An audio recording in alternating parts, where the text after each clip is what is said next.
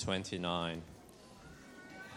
And then later we'll flip to 1 Corinthians, but first we'll start in Isaiah chapter 29.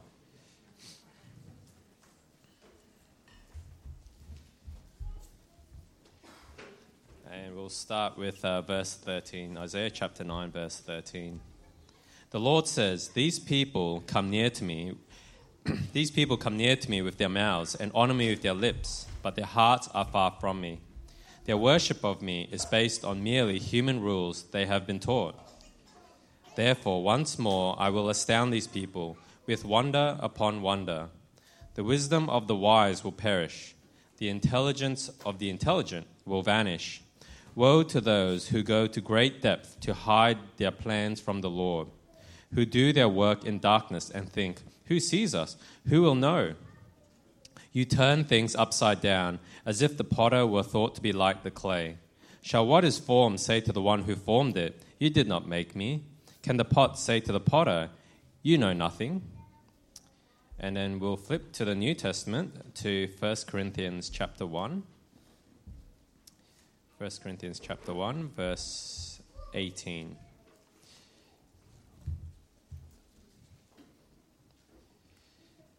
1 Corinthians 1, chap, uh, uh, chapter 1, verse 18. For the message of the gospel is foolishness to those who are perishing, but to us who are being saved, it is the power of God. For it is written, I will destroy the wisdom of the wise, the intelligence of the intelligence the intelligence of the intelligent I will frustrate. Where is the wise person? Where is the teacher of the law? Where is the philosopher of this age? Has not God made the has not God made foolishness the wisdom of the world? For since in the wisdom of God the world through its wisdom did not know him, God was pleased through the foolishness of what was preached to save those who believe. Jews demand signs and Greeks look for wisdom. But we preach Christ crucified, a stumbling block to Jews and foolishness to Gentiles. But to those whom God has called, both Jews and Greeks, Christ, the power of God and the wisdom of God. For the foolishness of God is wiser than human wisdom, and the weakness of God is stronger than human strength. Brothers and sisters, think of what you were when you were called. Not many of you were wise by human standards. Not many were influential. Not many were of noble birth. But God chose the foolish things of the world to shame the wise. God chose the weak things of the world to shame the strong. God chose the lowly things of, the, of this world and the despised things and the things that are not to nullify the things that are, so that no one may boast before him. It is because of him that you are in Christ, who has become for us wisdom wisdom from God. That is our righteousness, holiness, and redemption. Therefore, it is written, Let the one who boasts boast in the Lord. And so it was with me, brothers and sisters. When I came to you, I did not come with eloquence or human wisdom, as I proclaimed to you the testimony about God. For I resolved to know nothing while I was with you, except for I resolved to know nothing while I was with you, except Jesus Christ and Him crucified. I came to you in weakness, with great fear and trembling. My message and my preaching were not with wise and persuasive words, but with a demonstration of the Spirit's power, so that your faith might not rest on human wisdom, but on God's power.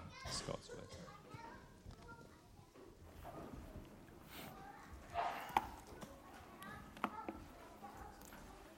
Thanks, Ray.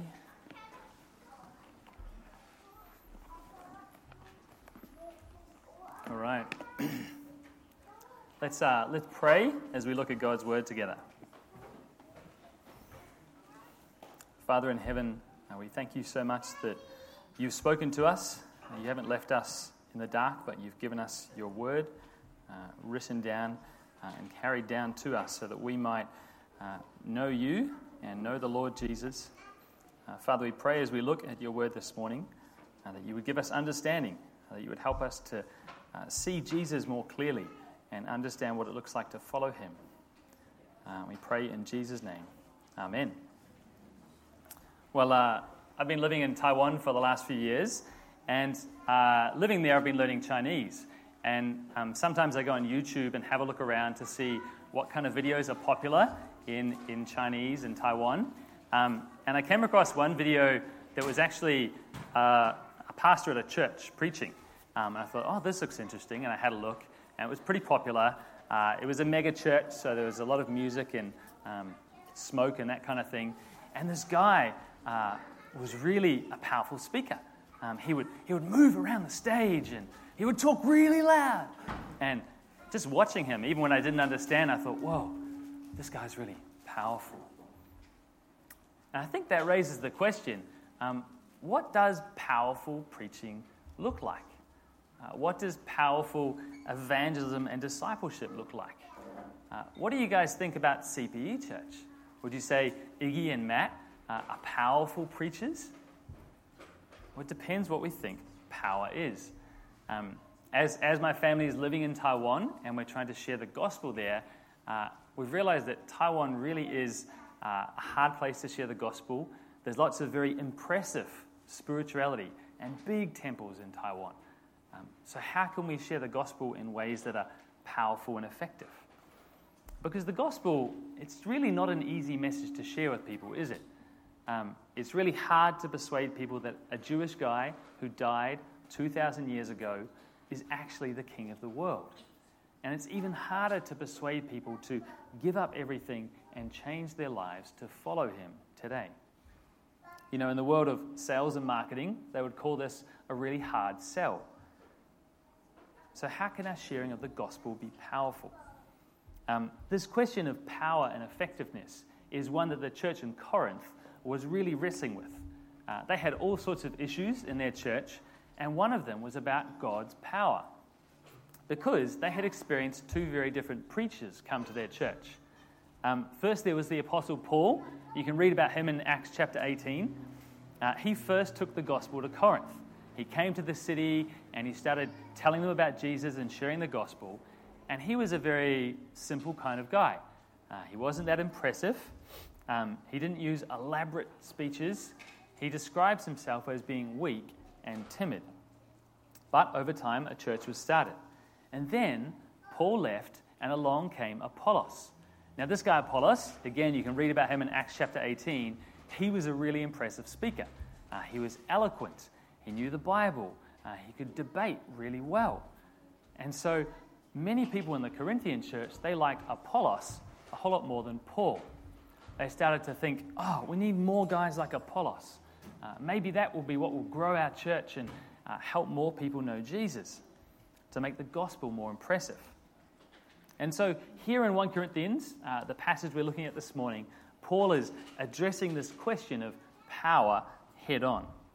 And he tells us that the gospel is actually a foolish message for foolish people, and it comes through foolish messengers. So let's have a look. Uh, firstly, a foolish message, verse 18. Paul says, For the message of the cross is foolishness to those who are perishing, but to us who are being saved, it is the power of God. So, this message of the cross uh, is the message about Jesus, uh, that he was God's king and he was crucified to pay the price for sin. And Paul says there are two very different ways that people respond to this message. Uh, one group of people, most people in the world, they think this message about a crucified king is foolishness. It sounds like a fairy tale. It just sounds like nonsense. But another group of people uh, think that this exact same message is powerful and it grips their hearts and they respond with joy and worship as they give up everything to follow this king. And Paul says these two groups of people are heading in two very different directions. One group is being saved, they're walking the path towards life and salvation. And the other group is perishing, he says. They're walking the path towards destruction. So the gospel is a foolish message. And this isn't some kind of accident. Um, this is not some kind of mistake. God just didn't do a good job, and so the gospel sounds foolish. This is actually what God planned all the way back in the Old Testament. Um, our first Bible reading from Isaiah chapter 29, that was God promising all the way back in the Old Testament through the prophet Isaiah that he was going to do something that would, the world would think was foolish. And that's what he did. And so Paul quotes that in verse 19 and says, The way that the gospel divides people and seems foolish to some but powerful to others is exactly what God intended. I reckon um, the gospel is a little bit like a magic eye drawing or a magic eye photo. Um, I don't know if you've seen these. Uh, they were really big back in the 90s, I think. Uh, these are like stereograms, right? They're images where um, when you look at it in 2D right now, it looks like nonsense. But if you stare at it and you move your head and you do the right thing, then your eyes will kind of see it and it will go into 3D. And you go, wow. And you'll see there's a 3D model inside the picture. And Paul is saying, I think, that the gospel is a little bit like a magic eye drawing. Um, the message of a dead king, to most people in the world, they hear it and they see it in 2D and think, that's, that's nothing. Uh, but to some people, they can see it in 3D and they go, wow, that's, that's amazing, that's true. So, why has God done this? Why has He made the gospel a little bit veiled? Well, look at verse 20. Paul says, Where is the wise person? Where is the teacher of the law? Where is the philosopher of this age? Has not God made foolish the wisdom of the world? For since in the wisdom of God the world through its wisdom did not know him, God was pleased through the foolishness of what was preached to save those who believe. Paul, he kind of invites all the wise and powerful people of the world to step forward and ask, Have they found God? No. Uh, it's the same today in our world, isn't it? Um, where, where, are the Nobel Prize winners? Uh, where are the great thinkers of our world, the sports heroes and the movie stars? Um, our world values uh, wisdom and, and power, but it doesn't know God through all of its wisdom. And Paul says that actually God was pleased to use a foolish message to save people. That's why the Bible is always telling us not to be ashamed of the gospel. Uh, we really want to be popular and fit in and, and have people like us. But the gospel is just unpopular and foolish. Look at how Paul describes the cultural pressure in verse 22.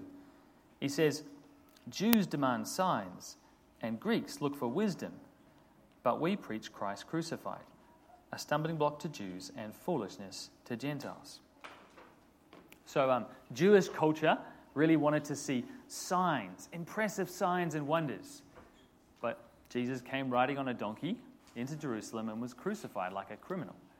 Um, Greek culture really wanted wisdom and philosophy, something that you could think deeply about and philosophize.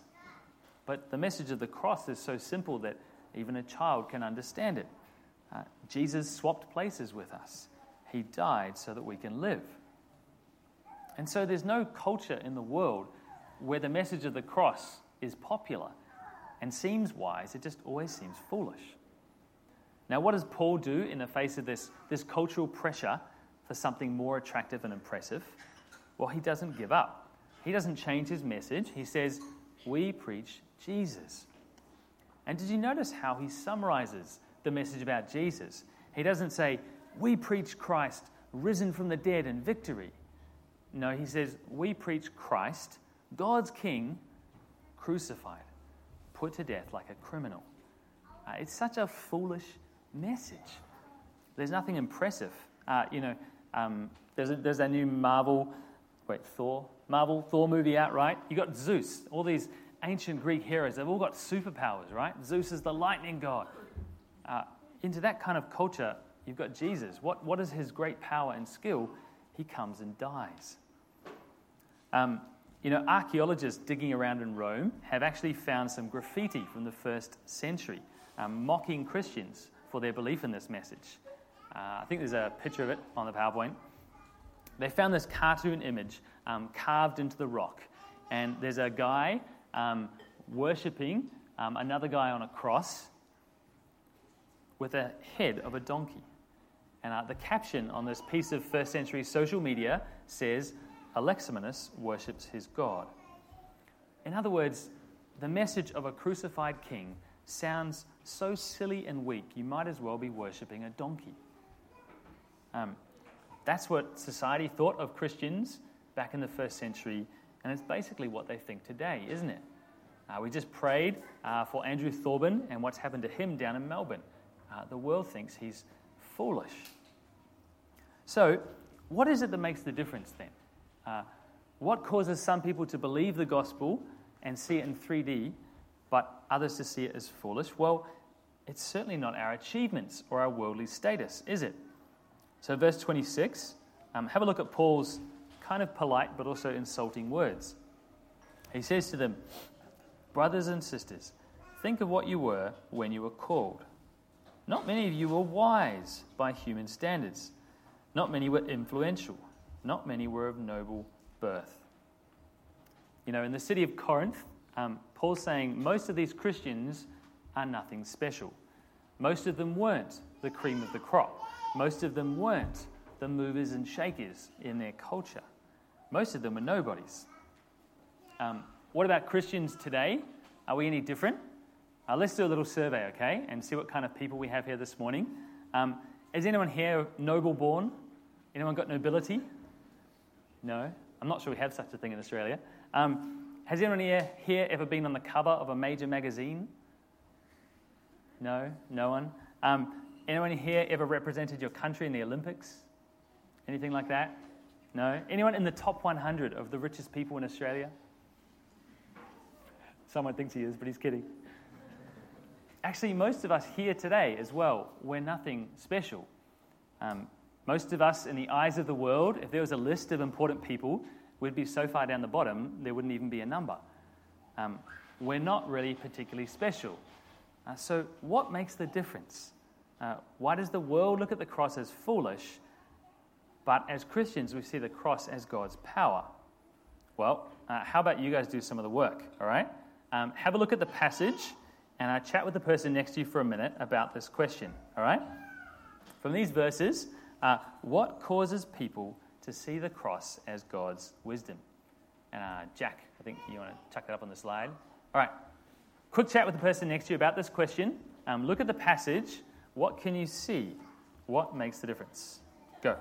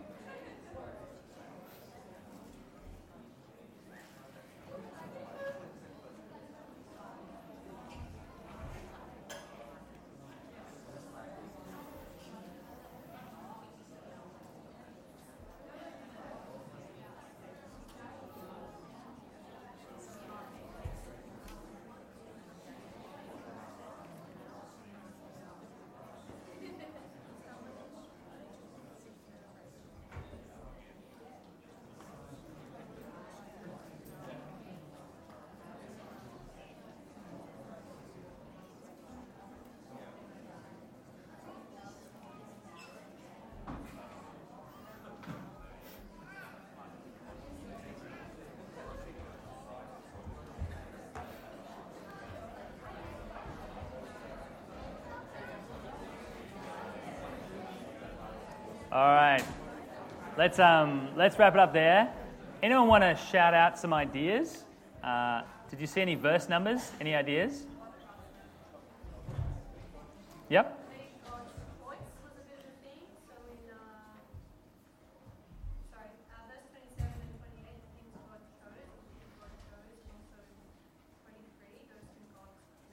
Yeah, yeah. So verse verse 24, to, them who, to those whom God has called, um, Christ is the power of God. And like you said, verse 27, 28, God chose. God chose, God chose. Paul just hammers this point home. He says, uh, it's God's mercy. Now, the only reason that anyone becomes a Christian is God's mercy. And God, who does He like to choose? Well, it's usually the weak and unimpressive people. God prefers nobodies to somebodies. Um, this is how God has always worked, isn't it? If you read the Bible and you look in the Old Testament, um, who, what kind of people does God choose? Well, Abraham, he was an idol worshipping nobody, but God chose him. Uh, Israel were a nation of really unimpressive nobodies, but God chose them. And then when Jesus came, who did he spend all his time eating with and socializing with and sharing the gospel with? Well, most of the time it was nobodies, uh, the sinners and the outcasts in society. And God has done all of this, Paul says, so that, verse 29, no one can boast before him. Because to be a Christian means we have to admit that we're undeserving, that we are unworthy. Whatever our status in the eyes of the world, uh, before God, we are not wise, we are not holy, uh, we are not righteous. In fact, we're actually trapped in our sin and we need rescuing. And so Paul concludes in verse 30. He says, It is because of him, God, that you are in Christ Jesus, who has become for us wisdom from God. That is our righteousness, holiness, and redemption. Therefore, as it is written, let the one who boasts boast in the Lord. And this is why the gospel seems so foolish to the wise and influential in our world, isn't it? Uh, because when you have status and success and fame or fortune, uh, it's really hard to accept the message that your success amounts to nothing in the eyes of God. But actually, this is how God has designed the gospel. It's a foolish message, uh, it's for foolish people. And the good news is that means even weak and foolish messengers can share it. Uh, look at Paul describe himself in chapter 2, verse 1. He says, And so it was with me, brothers and sisters. When I came to you, I did not come with eloquence or human wisdom, as I proclaimed to you the testimony about God. For I resolved to know nothing while I was with you, except Jesus Christ and Him crucified. I came to you in weakness, with great fear and trembling. My message and my preaching were not with wise and persuasive words, but with a demonstration of the Spirit's power, so that your faith might not rest on human wisdom, but on God's power. Um, you know, Paul is very aware of his own abilities. He's not someone who thinks he can speak really well. Um, he, he, knows that he's no great speaker like Apollos. Um, he's not a YouTube star. He's a weak kind of guy. But notice that Paul isn't worried about his lack of eloquence or wisdom. In fact, he says he resolved, he decided when he was with the Corinthians uh, to speak about one thing only. He just kept talking about Jesus and Jesus crucified. So his confidence was in God's Spirit uh, to use this message to work miracles. And that's what happened when he went to Corinth, right? Uh, he went there. Many people thought he was foolish and mocked him. It wasn't like some massive revival. Uh, a lot of people thought he was foolish. But by the power of God's Spirit, many people heard the message of the cross and trusted in God's salvation. They saw the cross in 3D and they believed. Now, I think this section um, is easy to misunderstand, so let me explain what I think Paul is not saying. Um, Paul is not against using persuasion, like trying to persuade people. I mean, that's what he does in most of his letters. He tries to persuade people, right? And Paul is not against changing his culture to get to know people. Uh, 1 Corinthians chapter 9, he says he wants to be all things to all people um, so that they might believe in Jesus. And Paul is not against speaking clearly to be understood. Uh, 1 Corinthians chapter 14, he hammers home that when we're in church, Christians should speak clearly so that we can understand. And he's not against reason or evidence either. If you read 1 Corinthians 15, Paul uses reason and logic to explain that because Jesus rose from the dead, Christians can be confident that we will rise from the dead too. So Paul does all of these things. And so Paul can't be saying that he kind of wanders around yelling out, Jesus is Lord, and just expects people to get zapped and believe the gospel. It's not some kind of magic spell. But I think Paul is saying the power of the gospel doesn't rely on the persuasiveness of the person sharing it. Uh, the cross, the message of the cross is only powerful because God works. So, yes, God can work through Apollos uh, and his speaking of the gospel, but God can work just as powerfully through Paul and his very timid speaking of the gospel. So, this is Paul's confidence that the gospel is powerful even through weak messengers. Friends, isn't this good news? Uh, every time I read this description of Paul, I get encouraged. Uh, it's not all about me. Um, people believing the gospel or not doesn't depend on us and our eloquence. Uh, God can use even the most weak and unimpressive people amongst us uh, the quiet people, if we find ways to faithfully talk about Jesus. Um, I was visiting the Toowoomba Christian student group this week, uh, and there was one girl in the group there, and she was very quiet, um, didn't speak much, and not a, not a kind of bold person. Um, but as I talked with her, uh, we realized actually she's been quietly sharing the gospel with her friends and inviting them along and, and uh, challenging her Christian friends to be more godly. Uh, even though she's timid and weak and not maybe impressive, uh, actually God is working through her. So let me finish with uh, three points for us to think about. Um, firstly, for those of us who are Christians, uh, how do we share the gospel in ways that are powerful? Well, whether it's in Taiwan or Australia, I think it's the same. Uh, God's plan for a world that knows Jesus is weak messengers speaking the weak message about Jesus uh, to weak people. Um, yes, we do all we can to understand people's culture. Uh, yes, we need to speak words that people can understand. And yes, we use reason and logic. But the gospel message is spiritual. Uh, someone can hear everything, but they still need God's Spirit to work through the message to give them faith and cause them to see the gospel in 3D and go, wow. And so, secondly, if you're here today and you're not a Christian, um, are you holding back on trusting the gospel because it seems foolish? Can you see how that's a really bad reason? Uh, yes, people might make fun of you for being a Christian, but this is the only path to life and peace with God. And if you reject the gospel, well, the alternative is just not worth it. Um, church here has Life Explored courses. You can come along and learn more and understand the gospel. Uh, sign up uh, or talk to someone. We'd love to chat. And then, thirdly, I just want to finish by saying we've seen the gospel is really foolish in this passage today, but that's just temporary. Now, one day the whole world will see clearly that the gospel is not foolish and realize their mistake. You know, on the final day, when all the people are lined up, all the people who've rejected the gospel as foolish, and those who've trusted and obeyed it, um, then the cross won't seem so foolish anymore. Uh, everyone will know that this message is God's power and wisdom. So let's look forward to that day uh, and be bold as we speak this foolish message today. Let's pray.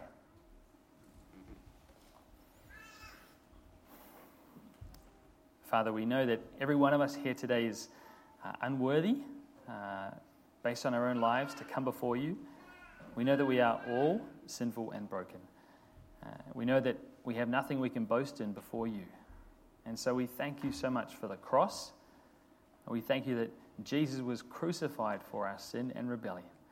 We thank you that he was raised back from dead to give us new life. And we thank you that we can now be your children and call you our Father. Uh, God, this message of the cross is so simple and foolish sounding, but this is your power and wisdom and the only hope for our broken world. So, Lord, give us confidence uh, to speak about Jesus to those around us, uh, whether we are naturally confident people or naturally quiet or, or timid. Uh, please give us courage, Lord, even when we're fearful and trembling. And we pray that you would pour out your Spirit and open people's eyes so that they might see the gospel in 3D as your power and wisdom as we long and wait for a world that knows Jesus. We pray in Jesus' name. Amen.